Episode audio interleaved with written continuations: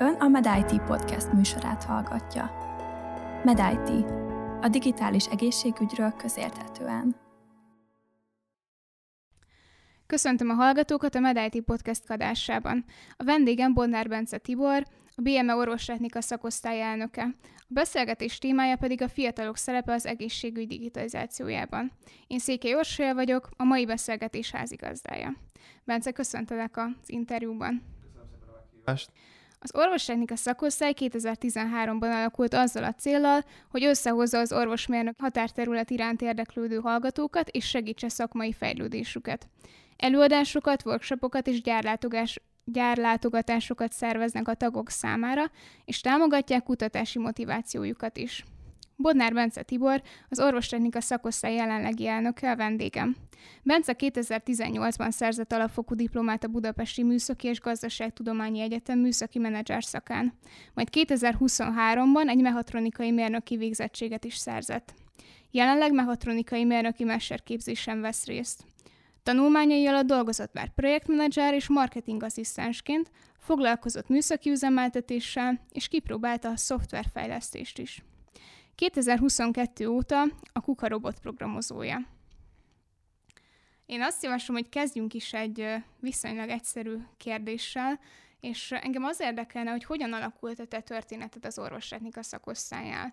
Hogyan kerültél oda, és hogyan jutottál el a jelenlegi elnöki pozícióig?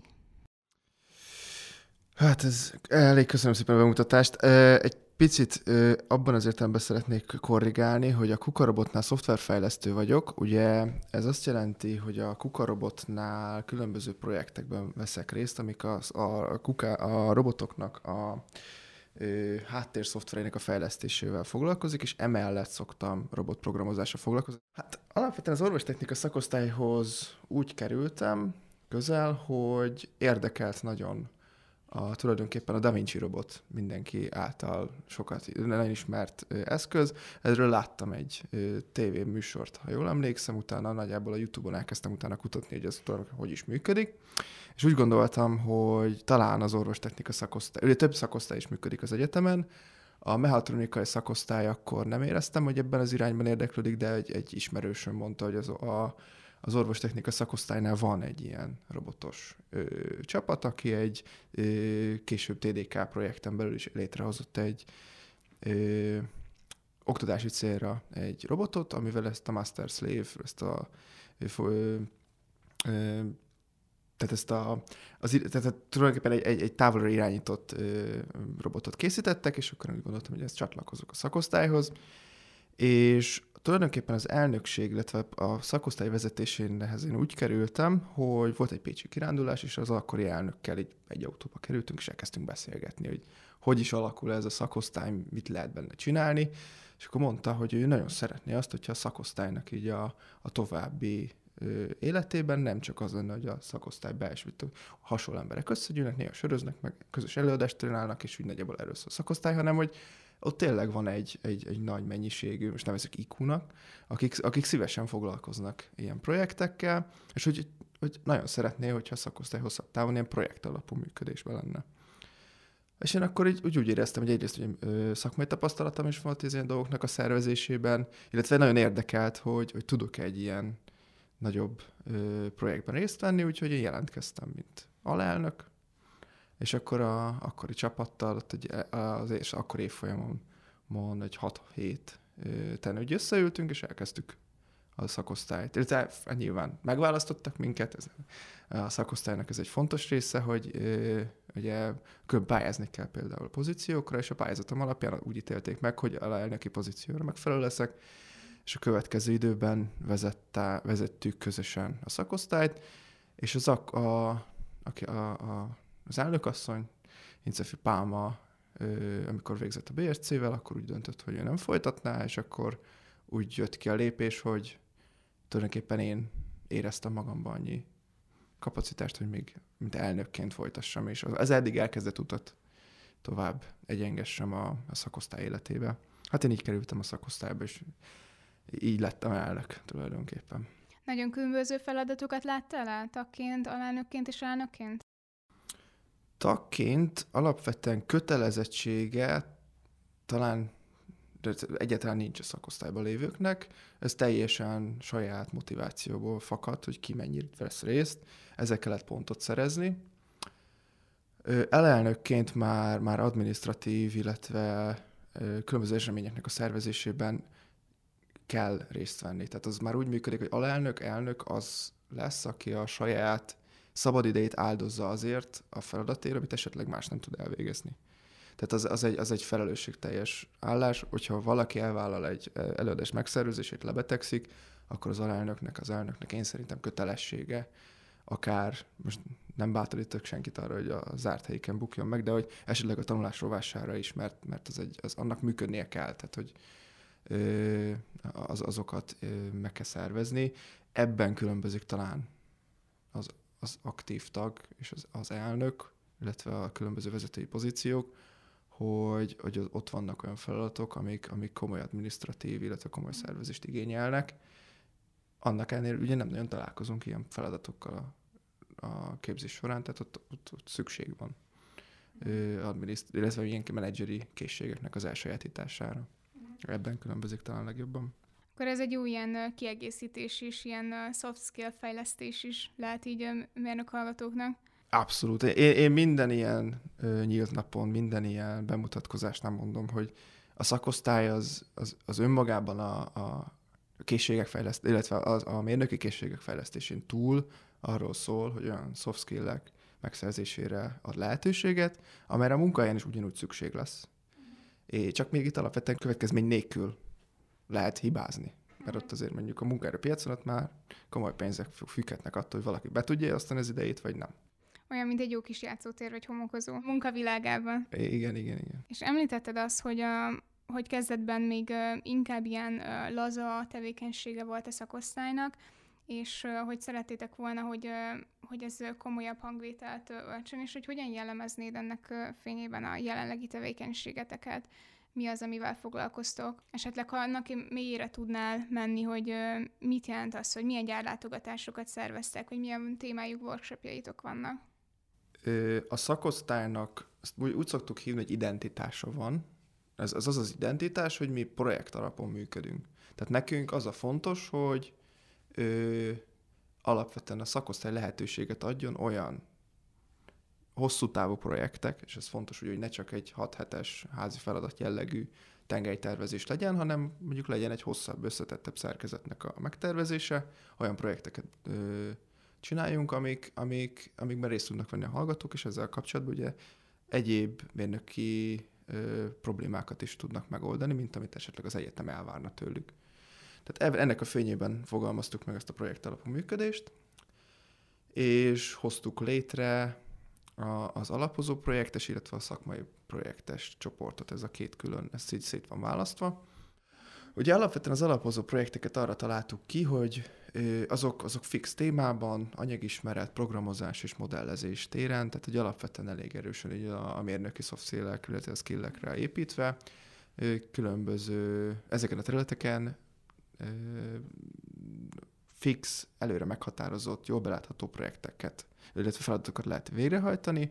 Ugye ez, a modellezés az inkább ilyen workshop jelleggel működik, csak ezt projektnek hívjuk azért, mert a újonnan felvett hallgatók akik szeretnének a szakosztály tagjai lenni, azoknak kötelező egy ilyen aprozó projektbe részt venni. Uh-huh. Ez azért fontos, hogy megismerjék, hogy hogy működik a szakosztály, és ezzel a kötelező ö, jelzővel, illetve kötelező jelentkezéssel tesszük azt, hogy ne az legyen, hogy valaki jelentkezik a szakosztályba, és így, így bátortalan, nem érzi azt, hogy valamilyen projektbe részt kéne vennie, így kvázi betoljuk őket az egyik projektbe, és az ott esetleg olyan előadásokra elmennek, vagy közösen modelleznek valahol, és így, így megismerkednek a szakosztálynak így a, a környezetével, hogy ez tulajdonképpen hogy is működik, és ezt a bátorságot szeretnénk ezáltal nekik megadni, hogy, hogy a későbbiekben már szakmai projektben is ugyanolyan bátran tudjanak jelentkezni.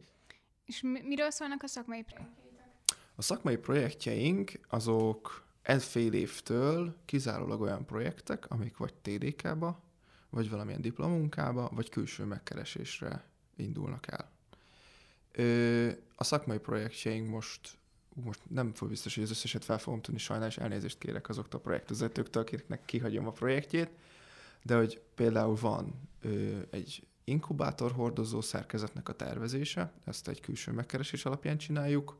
Ez tulajdonképpen egy szerkezet optimalizálásról szól, ugyanis a mentőautóba ö, nagyon nehezen tudnak a jelenlegi eszközt berakni, és erre létezik megoldás, hogy ö, ezeket az inkubátorokat hordozzák, viszont azokat nem arra tervezték, hogy a mentőautóban legyen.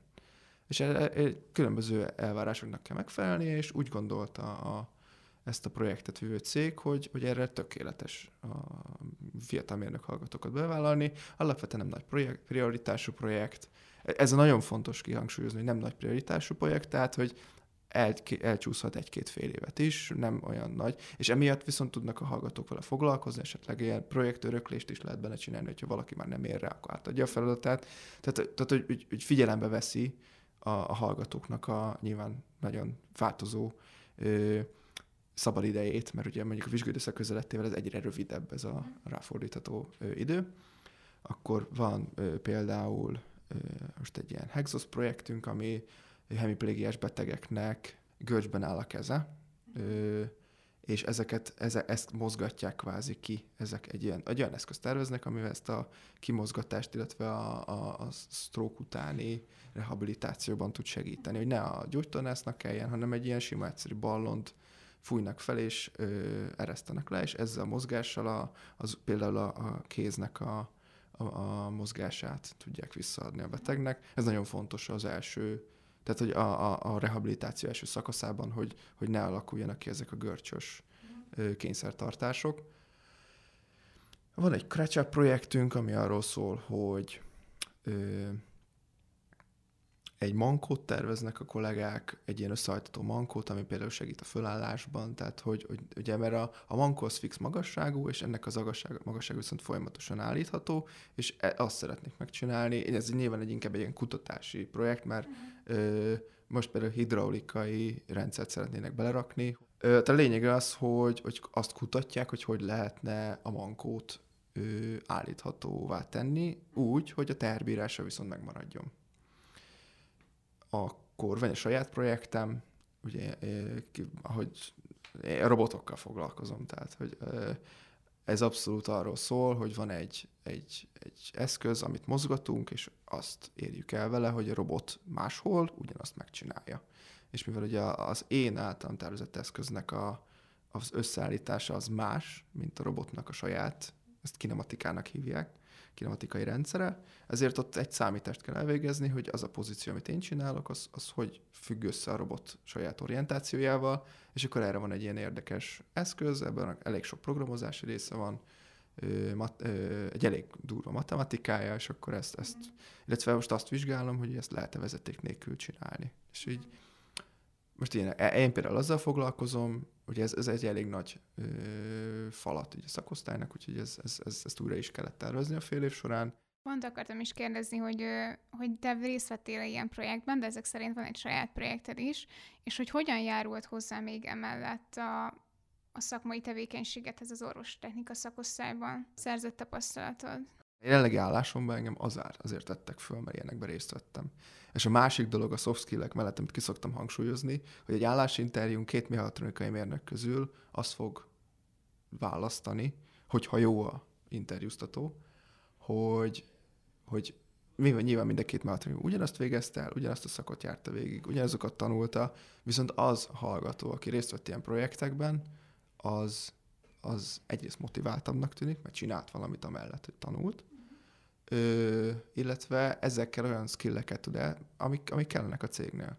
Tehát, hogy egyrészt utána kell nézni, érdeklődni kell a témaórán, muszáj, ott kell este is, ö, csinálni kell, és hogyha működik még, az még jobb, mert akkor még, meg is lehet nézni, de, de ezek azok az előnyök, amik, amik nálam megvoltak, tehát nálam ez, ez rettenetesen hozzájárult ahhoz, hogy én sikeresen tudtam felvételizni. És, és ezt próbálom a szakosztályban is így kvázi erősíteni, így még hangként, hogy igen, lehet szakosztályosnak lenni, de legjobb, hogyha a projektben, tehát, tehát nem csak azért vagyok ott, hogy szakosztályos legyek, hanem azért, hogy az az adott terület engem érdekel. Az orvosi technika alatt nagyon sokszor csak a műszerekre gondolunk, vagy a fizikai eszközökre, amit kézzel megfoghatunk.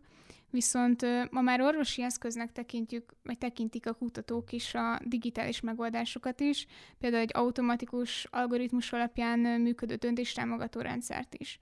És ti találkoztok ilyen rendszerekkel az orvostechnikai szakosztályon belül? A képzésben nincs beleépítve. Tehát, hogy alapvetően ugye két témában tudom ezt, ezt elképzelni, ugye nagyon divatos mostanában az AI-nak a, a használata. Konkrétan mechatronikai mérnök nem találkozik AI nem, nem, nem tanulja annak a struktúráját, úgy, úgy alapvetően így hallunk, hogy mi az, hogy neuronis háló, de, de, de konkrétan nem foglalkozunk vele BRC-n, MSC-n már igen. Ö, a szakosztályon belül mi, mi nagyon, minket nagyon érdekel a téma, tehát nagyon rég elkezdtünk előadást, csak, csak előadásokat szervezni, hogy, hogy milyen ö, megoldásokat látnak, vagy milyen megoldások vannak az iparban. Ez, ezt, ezt így a COVID előtt ő indult el, e, ennek az, az érdeklődés, és abból lett az, hogy tulajdonképpen egy, egy ilyen automatizált egy, egy olyan rendszert mutattak be nekünk, és én ezzel találkoztam legelőször, azért akartam ezzel kezdeni, mert én ezzel találkoztam legelőször, hogy egy, egy kép alapján megpróbálják megtippelni, hogy tehát egy, egy CT alapján ugye az AI ad egy prekoncepciót, vagy, vagy, vagy megnézi a képet, és hogy elmondja, hogy szerinte az most taganat-e, vagy nem. Tehát kvázi egy ilyen, egy ilyen előre feldolgozott kép kerül már az orvoshoz, és hogy azt mondja, hogy ő ott lát valamit, de nyilván, és az orvosnak ne kelljen 600 képet végignézni, hanem, hanem csak azt az 50-et, amin az, esetleg az talál valamit. És, és, és nagyon nehezen tudták nekünk átadni hogy az tulajdonképpen hogy is működik. Mert egy, egy olyan matematikája van, ennek az, és alapvetően az ai azok statisztika alapján működnek, hogy, hogy nagyon nehezen tudtuk értelmezni, és ezért kezdtünk el vele komolyabban foglalkozni, hogy jó, de akkor, akkor ebből egy kéne csinálni szakosztályos projektet is, hogy egy kicsit így belássuk magunkat. És, és arra jöttünk rá, hogy ez egy olyan terület, aminek ami nagyon érdekes, nagyon látványos, tehát az, maga az eredmény az nagyon jó, viszont hátra nem tudunk ilyet építeni tehát, vagy, vagy tudunk, de akkor, akkor csak azzal kell foglalkozni. Úgyhogy én, én személy szerint nem foglalkoztam részletesebben orvostechnikai téren az AI-nak a, a működésével, tehát én erről először nem tudok nyilatkozni, viszont azt látom, hogy, és akkor egy kicsit így az orvostechnikán kívül, hogy a, a tanulmányaim során az, az ilyen AI alapú rendszerek, most ami a fél évben is nagyot ment, az ChatGPT, az például a hallgatók használják a tanulmányaik elvégzéséhez. Tehát kvázi, ö, ugye ez nagyon jól tud 16 oldalas szöveget 6 oldalba összefoglalni. Nyilván ö, nem szabad ezt bemásolni a diplomadolgozatba, de hogy, hogy az eléggé össze tudja sűríteni, és mondjuk az ilyen sallang információkat az adott témában, amit téged érdekel, mert mondjuk 16 oldalban lehet, hogy kitérnek olyan dolgokra is, amik neked most abban az esetben nem fontos, azt használják. És ezt én, bocsánat, én is használom. A kép alapúval találkoztunk legkorábban, és a, és a ChatGPT-vel foglalkozunk most talán a legtöbbet. Mert ez az, ami legkézzelfoghatóbb, és le, ennek van a legtöbb haszna jelenleg, mint programozás téren, mint pedig egyéb ilyen dokumentáció készítés téren. Tehát valamilyen szinten akkor megjelenik az már a tevékenységetekben, legalább ilyen előadások formájában, és van olyan megoldás, hogy a ChatGPT-t említetted, amit már így a gyakorlatban is használtok minden nap. Tehát valamelyes azért így, így kapcsolódik már így az orvosi technikához is ez a digitalizáció is, és van, van már ilyen összefonódása. Engem az érdekel még, hogy hogyan viszonyul egymáshoz ez a kettő, hogy hogyan ö, viszonyul a nem digitális technika és a digitális technika egymáshoz. Milyen gyakran találkoznak, mindig találkoznak-e? Ami talán így, amiben biztos vagyok, hogy a, akkor nézzük mechatronikai mérnökként ezt a, a részt. A, az okos órák talán erre a legérdekesebbek, ugyanis rengeteg olyan analóg jelet vesznek már egy okos óra, amit digitálisan előre ugye képes már feldolgozni. Ezt, ezt egy példának tudom felhozni, és szerintem egy rettenetesen jó példa. Ugyanis van, a, a, van egy olyan okosóra, ugye, ami már Amerikában elfogadott EKG fel, tehát ki tudja értékelni, meg tudja figyelni a, a, a hordónak például a, a, szívverését, és tud szólni, hogyha szívzörejed van például. Uh-huh. És ez egy olyan terület, ahol ugye eddig ezt, ezt figyelték egy eszközön is, vagy egy esetleg az orvos hallgatta a szívverést, amikor ugye vérnyomást mért, és abból ő elég gyorsan meg tudja állapítani, hogy mi van. Na most ez már egy olyan eszköz, ez nem kell az orvos. Ahhoz kell, hogy kezeljék, de például az eszköznek a, a, a megléte egy, egy, egy szintet lépett az orvosnak lévő feladatok terén. Tehát ő kihagyja már mondjuk a, a vizsgálati részt, hanem már kapásból tudja az EKG-t mutatni, hogy ő ezt észlelte ezt az EKG-t, és akkor az orvos már tud ez alapján döntést hozni. De az orvosnak nincs szüksége már erre a vizsgálatra. Ez, ez, ez egy példa alapvetően. Ugye rengeteg olyan okos eszköz jelenik meg, amit már orvosi ö, adatgyűjtésre is használnak. Tehát a, a, a szenzor, és ezért mondom, hogy mechatronikai közelítem meg, mert ugye olyan szenzorok kerültek olyan eszközökbe, amik már képesek értelmezni az eszköz, által, az eszköz használata közben a, a, azt a területet, vagy azt az anyagot, amivel kapcsolatba kerül pH vizsgáló, és azt fel tudja tölteni felhőbe, és akkor ott van adatgyűjtés. Digitalizálott egy olyan terület, ami, ami eddig ami nagyon nehezen volt digitalizálható. Tehát otthon egy ilyen eszközt eddig a jelenlegi technológiával el lehet végezni, olcsóbbak a szenzorok, meg lehet csinálni kisebb méretbe, hordozhatóak, tehát folyamatosan szűkül az a terület, ahol, ahol nem lehet annal, ö, digitalizált vizsgálatokat végezni, a, a, a folyamatosan fejlődő technológiák, illetve csippeknek a, az elérhetősége miatt. Én ezt, ezt így, fogalmaznám meg, a, a dönt, és ez is döntéstámogatás végérvényesen, mert ugye akkora mennyiségű adatot tud a, a, a beteg prezentálni az orvosnak, és akár már elfogadott. Tehát ugye orvos is látja, hogy milyen eszközzel készült, hogy tudja, hogy az, az elfogadható-e, amit az az eszköz végez. Tehát abban a pillanatban a beteg megkeresi, hogy neki ez a baja, már tud információt adni, és így lerövidült esetleg a, a diagnózisnak az ideje.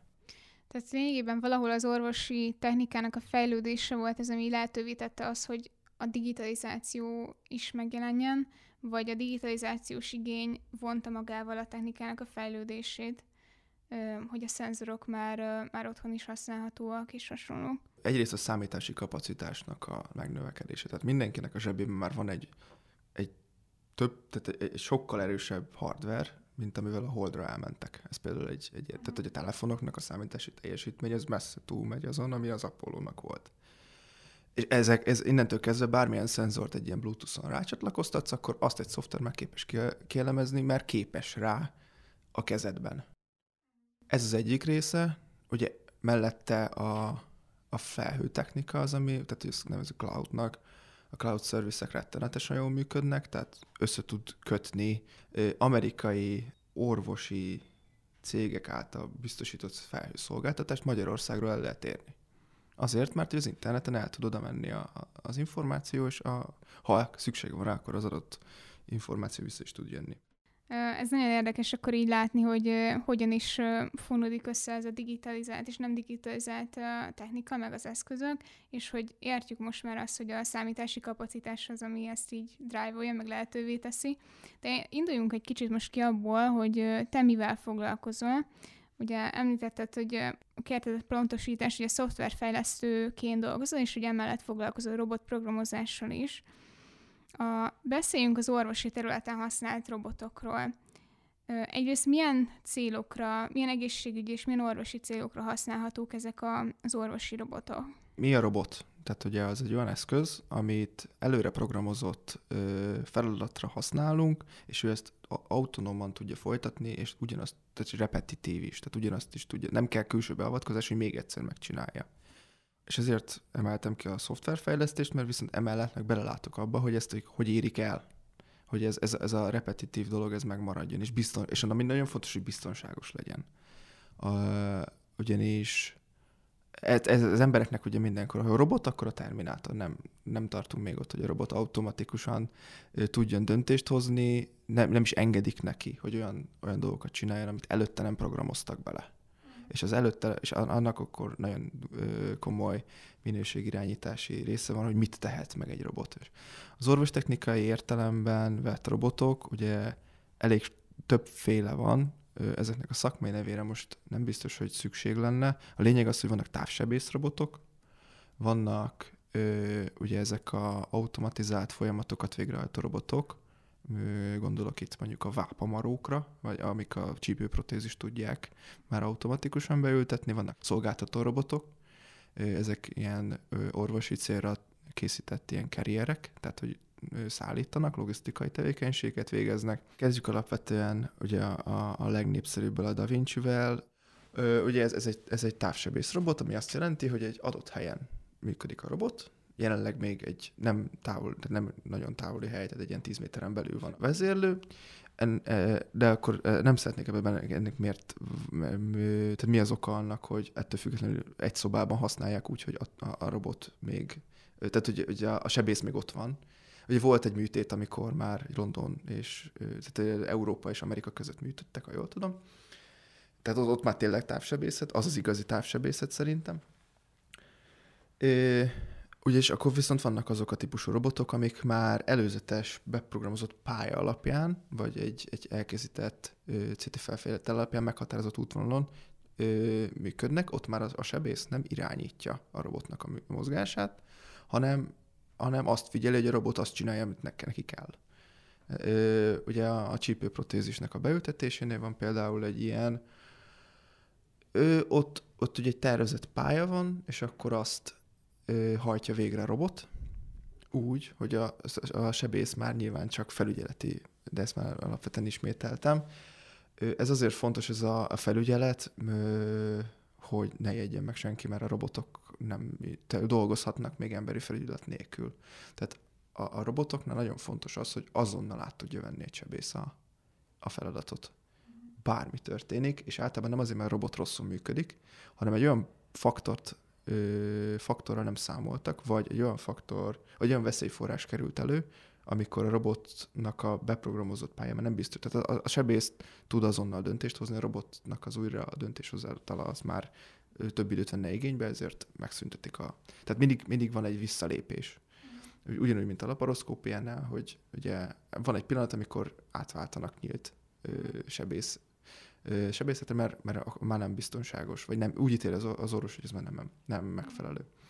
Mi, mi mindent kell tudni a robotnak? Tehát, hogy, hogy mik ezek a lépések pontosan? Van, van, az a, van olyan helyzet, hogy a robot felismeri, hogy ő már nem végezheti tovább ezt az eljárást? Vannak olyan, én ugye ipari robotok programozásával foglalkozom úgy, hogy az a cég, akinek dolg, azt szerintem mondtam, tehát a kukának dolgozom, és ennek a cégnek vannak már olyan robotjai, amik ö, sebészeti alkalmazásban, ö, bocsánat, orvostechnikai alkalmazásban használnak.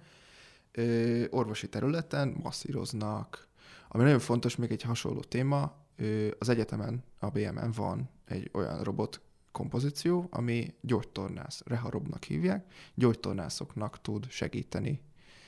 És talán ö, ezzel is ö, mutatnám be ezzel a reharobos kompozícióval, hogy, hogy mit is kell tudni egy robotnak. Ugye a, belültetik a pácienst, és a gyógytornász ö, az páciens kezét, ahogy berögzítik a két robotnak, ez jellemzően itt a csukló környékén is a, a, a könyöknél berögzítik a, a páciensnek a kezét a két robotnak a TCP, tehát hogy a, a végére, ott van egy ilyen eszköz, ami erre alkalmas, és a, a betanításnál, ezt a robotnál a betanítást úgy hívjuk, hogy azt a pályát, amit a robot be fog mozogni, azt, azt feltanítja, leellenőrzi, hogy jól működik-e, és onnantól kezdve a robot ott, ha elindítja, akkor ezt a gyógytornász mozdulatot, ezt, ezt tudja folytatni. Azt is tudja mérni, hogy ellenállás van-e. Ugyanis nagyon hogy gyógytornász, a robotok tudják mérni azt, hogy milyen ellenállás van a betegnek, ugyanis bizonyos mozdulatoknál nagyon fontos az, hogy egy picit az ellenálláson túl ugye, ne, ne az legyen, hogy a kényelmes, a komfortos helyzetben, egy picit túl is kell nyújtani, és azt is meg lehet vele ö, csinálni, hogy ezek, ez, ezt a tartományt ezt elkezdik kinyújtani ezzel. Tehát a robot a végpozíció fele tud egy kicsit ráfeszíteni, hogy, hogy kilazuljon a betegnek adott esetben az izma. És amit a robotnak tudnia kell, és úgy nem lehet egy ilyen robotot üzemeltetni, hogy ez nem létezik, az egy úgynevezett ilyen dead man kapcsoló, dead man switch. Ez egy két, háromállású kapcsoló, ö, alapállásban, tehát ugye csak amikor lemond az asztalon, az tiltott állapot, a betegnek meg kell fognia, és adott ö, erővel szorítania kell. De inkább csak fognia, az nem szorítás még, az csak egy ilyen kell, kényelmes fogás, hogy a robot működjön, és ugye, hogyha bármi történik, kétféle reakció lehet a betegnek, hogy ezt, az, ezt a fogást ezt vagy elhagyja, tehát visszakerül alapállapotba, amit tiltott, vagy rászorít, hogyha fáj neki, és ez is tiltott állapot, tehát ott, ott se fog a robot, ott azonnal megszűnik a mozgása. És ez ilyen safety rendszereket kell a robotnak, tehát ezt, a, a, a, aki tervezi ezt a robotot, annak, annak ilyeneket kell beleépítenie. A ipari robotoknál ezt fénysorompolóval oldják meg, zárt munkatérrel. Ezekkel a kollaboratív robotokkal, amik működhetnek emberek mellett, ö, ezeket így érik el, hogy, hogy ezeket az ilyen switcheket, vagy, vagy valami hasonló megoldást csinálnak, hogy csak akkor működhet a robot, hogyha, hogyha ezt a beteg fogja. Tehát a, aki alkalmazzák, az, az fogja. Nyilván, hogyha altatásban van egy beteg, ezt nem tudja megtenni, akkor valaki másnak kell erre figyelnie. Most úgy gondolok itt a sebészeti robotra. Tehát ott, ott is kell valaki, akinek felügyelnie kell azt, hogy a robot mit csinál. Ezeknek nagyon komoly előírásai vannak, hogy ezek hogy, hogy van ezek definiálva, ezek a safety rendszerek, hogy kell őket felépíteni, és nem, én, amitről tudok, az ilyen eszközökkel felszerelteknél még nem történt olyan baj. Általában akkor szokott probléma lenni, hogyha az ember valahogy okosan megkerüli a rendszert. Volt, tehát hogy, hogy a, a cégnél is tudok ilyen balesetről, de, de az abszolút emberi mulasztás miatt történt. Tehát valaki becsukta azt az ajtót, amit nem kellett volna, és nem gondoltak rá, hogy ezt az ajtót be lehet csukni, anélkül, hogy, hogy valaki ellenőrizni, hogy bent van. És, és itt egy, egy olyan logika, de, de sebészrobotoknál ez, ez jól tudom, nem is történhet meg. Tehát áramszünet esetén sem marad benne semmi. A robotnak annak tudnia kell eltávolodni tőled vízhelyzet esetén. Ez nagyon megnyugtató, hogy ezeket a robotokat ilyen betegbiztosra tervezik, hogy ne okozhasson kárt a páciensnek. És nagyon köszönöm, hogy adtál egy ilyen ismertetőt ebben a, a robot témában. Egyébként, aki kifejezetten a Da Vinci robot iránt érdeklődik, ez a hatodik adásunkat hallgassa meg Lőrinc Balázs Bendegúzzal. Ott tényleg mindenféle információt átbeszélünk vele ezzel kapcsolatban. Még arra szeretnék visszatérni, hogy te, mint még egyetemista, meg már fiatal mérnök is, hogyan látod azt, hogy mi a ti szerepetek az egészségügy digitalizációjában? Ezt én úgy tudnám megfogalmazni, hogy a, a digitalizált világot azt kevésbé ért, tehát az generációs különbségek vannak annak a használatában. Mi, mi alapvetően ezt a Zahár Gábor fogalmazta meg így, hogy mi benszülöttek vagyunk, tehát mi ebbe születtünk bele, mi ezt mi, mi ebben nőttünk fel, mi értjük. Mi, illetve nem, olyan alap összefüggéseket látunk át, amit másnak meg kell tanulnia, mert nem ebben nőtt fel.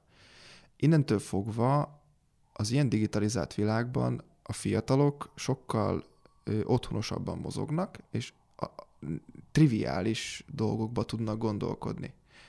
Így viszont olyan megold, a hasonló mérnöki ö, tanulmányok után hasonló problémára más, illetve ugyanarra a problémára más megvilágításba fognak reagálni, mint esetleg azok, akik még akik nem ebben nőttek föl. És itt nem azt mondom, hogy jobbak vagyunk, vagy rosszabbak, hanem a digitalizáció szempontjából lehet, hogy előbb gondolunk arra, hogy ezt egy Arduino-val meg lehet oldani, mint arra, hogy mm, erre szenzort kéne tervezni. Inkább valószínűleg, hogy digitális oldalról közelítjük meg. E, ez elég sokszor felmerült ilyen projektek kapcsán is, hogy jó, akkor beszélgettünk, és akkor igazából irodalomkutatást még nem is csináltunk, de már kezdjünk el mérni valamit Arduino-val. Tehát, hogy, hogy már kapásból azon gondolkodtunk, hogy ezt hogy lehetne lemérni automatikusan, tehát hogy ne nekünk kelljen írkálni a fokokat például, a hőmérséklet értékeket, hanem kapás, hogy lehet ezt leautomatizálni, hogy ez meg lenne. Minket az érdekelt, így azt tudom mondani, hogy mechatronikai mérnökként mi, mi inkább foglal, kapásból inkább ilyen mikrovezérlős oldalról közelítettük meg, és akkor itt jön az, hogy mint az egyik projektnél is, hogy még nem építették meg konkrétan a, az eszközt, tehát hogy ezt a, azt a hemiplégiás betegeknek készülő eszközt, de a, a, a szoftveres rész az már elkezdett íródni. Tehát, hogy, hogy sokkal hamarabb elkezdünk. És, és ez biztos vagyok benne, hogy, hogy a, a tőlem nem sokkal idősebbek is így gondolkodnak, viszont van egy határ, aminél, aminél lehet, hogy ez, ez nem biztos, hogy lehet, hogy ő is tudja, csak, csak már nem biztos, hogy kapásból, ez, ő, már, ő már tanulta, hogy ezt így kell megcsinálni. Ezek mellett ugye ami előny is, meg hátrány is, ugye, hogyha nem tudunk valamit, akkor kapásból megyünk a Google-on, rákeresünk, hogy mi a kérdés, nem pedig mondjuk szakidalom kutatással. Tehát, hogy mondjuk konkrétan tudom, pattantyús könyvet levesszük a polcról, hogy akkor abból megnézzük, hogy mi a menetemelkedés, hanem Google menetemelkedés is kapásban megvan ez a... És akkor így vezetném fel azt, hogy a mi feladatunk talán az, hogy megtanuljuk ezt felelősséggel használni. Tehát ne mindenre az legyen a, a, a, a, a mindenre az legyen a reakciónk, hogy mi ezt nem tudjuk, és a Google jobban tudja, mert nem. Sőt, kifejezetten jelenleg is azt halljuk, hogy nem biztos, hogy minden információ, ami fönn van az interneten, az úgy van, ahogy ezzel van írva. Viszont én, mint szakosztályos elnökként azt tűztem ki célnak, hogy úgy próbáljunk meg ezekhez a kérdésekhez, digitalizás kérdésekhez hozzáállni, hogy ösztönösen, tehát próbáljuk meg digitalizálni. Ha már lehet, akkor próbáljuk meg digitálisan. Viszont próbáljuk meg úgy, ö, hogy, hogy, hogy alapvetően azért, amit olvasunk az interneten, azt ne higgyük el kapásból. Tehát, hogyha ha, ha valaki ö, csinált egy lázmérőt, ami jól működik, nem biztos, hogy nekünk azt újra kell tervezni. Én inkább így gondolom, hogy azt a digitalizációs kérdést, hogy a mi felelősségünk az, hogy mi értjük azt a, miben beleszülettünk a digitalizációba, viszont a mi feladatunk azt, hogy ezt megtanuljuk felelősséggel használni. Uh-huh. Hogy, hogy, hogy, hogy nem kell, nem biztos, hogy mindenre az a válasz, de elég sok mindenbe tud segíteni. Van rálátásod arra, hogy más egyetemi hallgatói szerveződések, akik az egészségügyel foglalkoznak, ők milyen tevékenységet látnak el, és milyen szerepet vállalnak ebben a digitalizációs folyamatban? muszáj kiemelnem, mert nagyon büszkék vagyunk, hogy jól tudom, az egy, Magyarországon mi vagyunk az egyetlen orvostechnikai egyetemi önszerveződés, és amire nagyon büszkék vagyunk. A, azt, hogy a korosztály, tehát szerintem ez nem egyetem függő, ez ilyen korosztályos inkább. Tehát, hogy azt, hogy ki, ezt ki hogy fogalmazza meg, hogy ebben kinek a, hogy van a felelőssége, az viszont már egyéni választások, vagy egyéni tapasztalások alapján jelenik meg de alapvetően mindenkinek azt látom, hogy érti ezt a problémát, hogy ez fönn van, mint mindenki különböző módon próbál meg erre reagálni. Ugye most is itt vagytok, szeretnétek podcastekkel segíteni ezeknek a témáknak a megértését. Mi ugye meg, én meg azon dolgozom, hogy a mérnök hallgatókat, tehát hogy, hogy a hozzáállás legyen más. Ugye ne, nem, minden feltétlenül informáljuk a, a, a nagy közönséget, hanem, hanem inkább a mérnöki gond. Tehát, hogy, hogy a, amikor szembe kerül egy mérnök ezzel a helyzettel, akkor tudja értelmezni, hogy miért van esetleg ellenállás a digitalizás el, ö, témá, ö, megoldások ö, ellen például. Mm. És, és alapvetően és rengeteg permutációját láttam ennek a problémának a felfogására. Vannak ö, olyanok, amikre elképzelni nem gondoltam, hogy így próbálják meg megoldani ezt a témát például a podcastet, az, hogy valaki a korosztályunkban podcastet szeretne csinálni erre a témára, ez, ez engem rettenetesen meglepett, nem is gondoltunk rá. Annak ellenére, hogy a BMN is elég sok podcast születik. Nem is gondoltunk rá, hogy ismeretterjesztéssel foglalkozzunk. Tehát ezt mondom, hogy biztos vannak, de, de mindenki máshogy fogja meg ezt a problémát. Az orvostechnika szerepvállalásáról már beszéltünk, és hogy milyen funkciót lát el, és mivel szolgálja a tagokat és az egyetemi hallgatókat így záró kérdésként az érdekel még engem, hogy milyen célkitűzéseitek vannak, milyen célkitűzései vannak az orvostechnika szakosztálynak a, így a következő néhány évre, most így az egészségügy digitalizációja közben. A, ugye e, e, ezt két részre bontanám ezt a kérdést, ugye vannak a saját céljaink, amik így a belső működésének a biztosítása, hogy az jelenleg elkezdett változásoknak a továbbviteléhez kapcsolódnak. Ugye a külső megkeresések, már, már ugye elkezdődött nálunk is ez a külső megkeresések alapján ö, dolgozunk, illetve szeretnénk olyan projekt, még több olyan projektet, ami külső megkeresés alapján indul. Elkezdtük visszacsatolni a régi tagokat, hogy ezáltal ö, a, a, akik már az iparágban tapasztalattal és esetleg ö, valamilyen szintű befolyással rendelkezik, az, az tudja segíteni a fiatal még pályakezdő vagy, vagy leendő pályakezdő hallgatókat.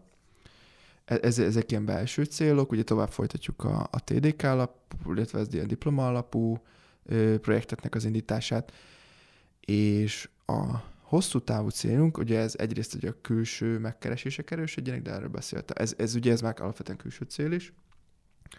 A, ugye alapvetően az ilyen megkereséseket, mint amiket ilyetek is, ilyeneket keresünk, hogy minél ö, szélesebben képviseljük akár csak a BM-et, szűkebb értelemben az orvostechnika szakosztályt, szélesebben a BM-et, még szélesebben a magyar fiatal mérnököket próbáljuk összefogni, hogy, hogy, hogy legyünk egy egységes orvostechnikai ö, iparágban értelmezhető egység, hogy hol lehessen hova nyúlni, hogyha valaki fiatal mérnököket szeretne ebben a témába találni. Talán ez a legfontosabb ö, célunk, ö, illetve szeretnénk azt, hogy a, a BMN lévő sok kis orvostechnikai témával foglalkoznak, mert mindenhol foglalkoznak. Meg, meg fognak lepődni, de ugye az építőmérnöki karon is van orvostechnikával foglalkozó ö, szakirány. Ö, ugye biomérnökök is vannak nálunk, illetve ott van a villamosmérnöki. Tehát hogy az egész egyetemet be hálózat, az orvostechnika, csak így nehéz őket így összeegyeztetni, mert nyilván az orv, aki a villamosmérnöki karon foglalkozik, az ne, nehezebben foglalkozik az építőmér, mert, mert más, más területről jönnek, máshogy értelmezik, és azt szeretnénk, hogy ezeket így, így, így láthatóak legyenek, hogy így a BM-en belül ezek léteznek. Már csak, akár csak a saját hallgat, tehát a BMS hallgatóknak is.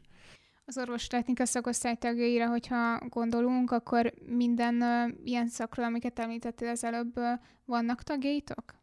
Igen, jellemzően inkább gépész, tehát mi a gépészmérnöki karon vagyunk, ö, nagyon nagy százalékban, 80 százalék fölött gépész, gépész mérnöki karról jönnek, tehát terméktervezők, mechatronikai mérnökök, gépészek vannak nálunk, de vannak nyilván ö, ugye az említett egészségügyi mérnöki képzésről is tagjaink, illetve van, van tő egyéb olyan szakról is, sőt, még orv, fogorvosok is, orvosok is voltak. Ez, ők most már, ők, az a pár ember, aki volt nálunk, ők most már nincsenek a környezetünkben, ezt alapvetően a, a belső struktúrának az átalakításával próbáljuk erősíteni, hogy nyilván, hogyha külső projektjeink vannak, amik iparákból jönnek, akkor oda könnyebben becsatlakoznak, mint a mi saját kis általunk kitalált projektekbe.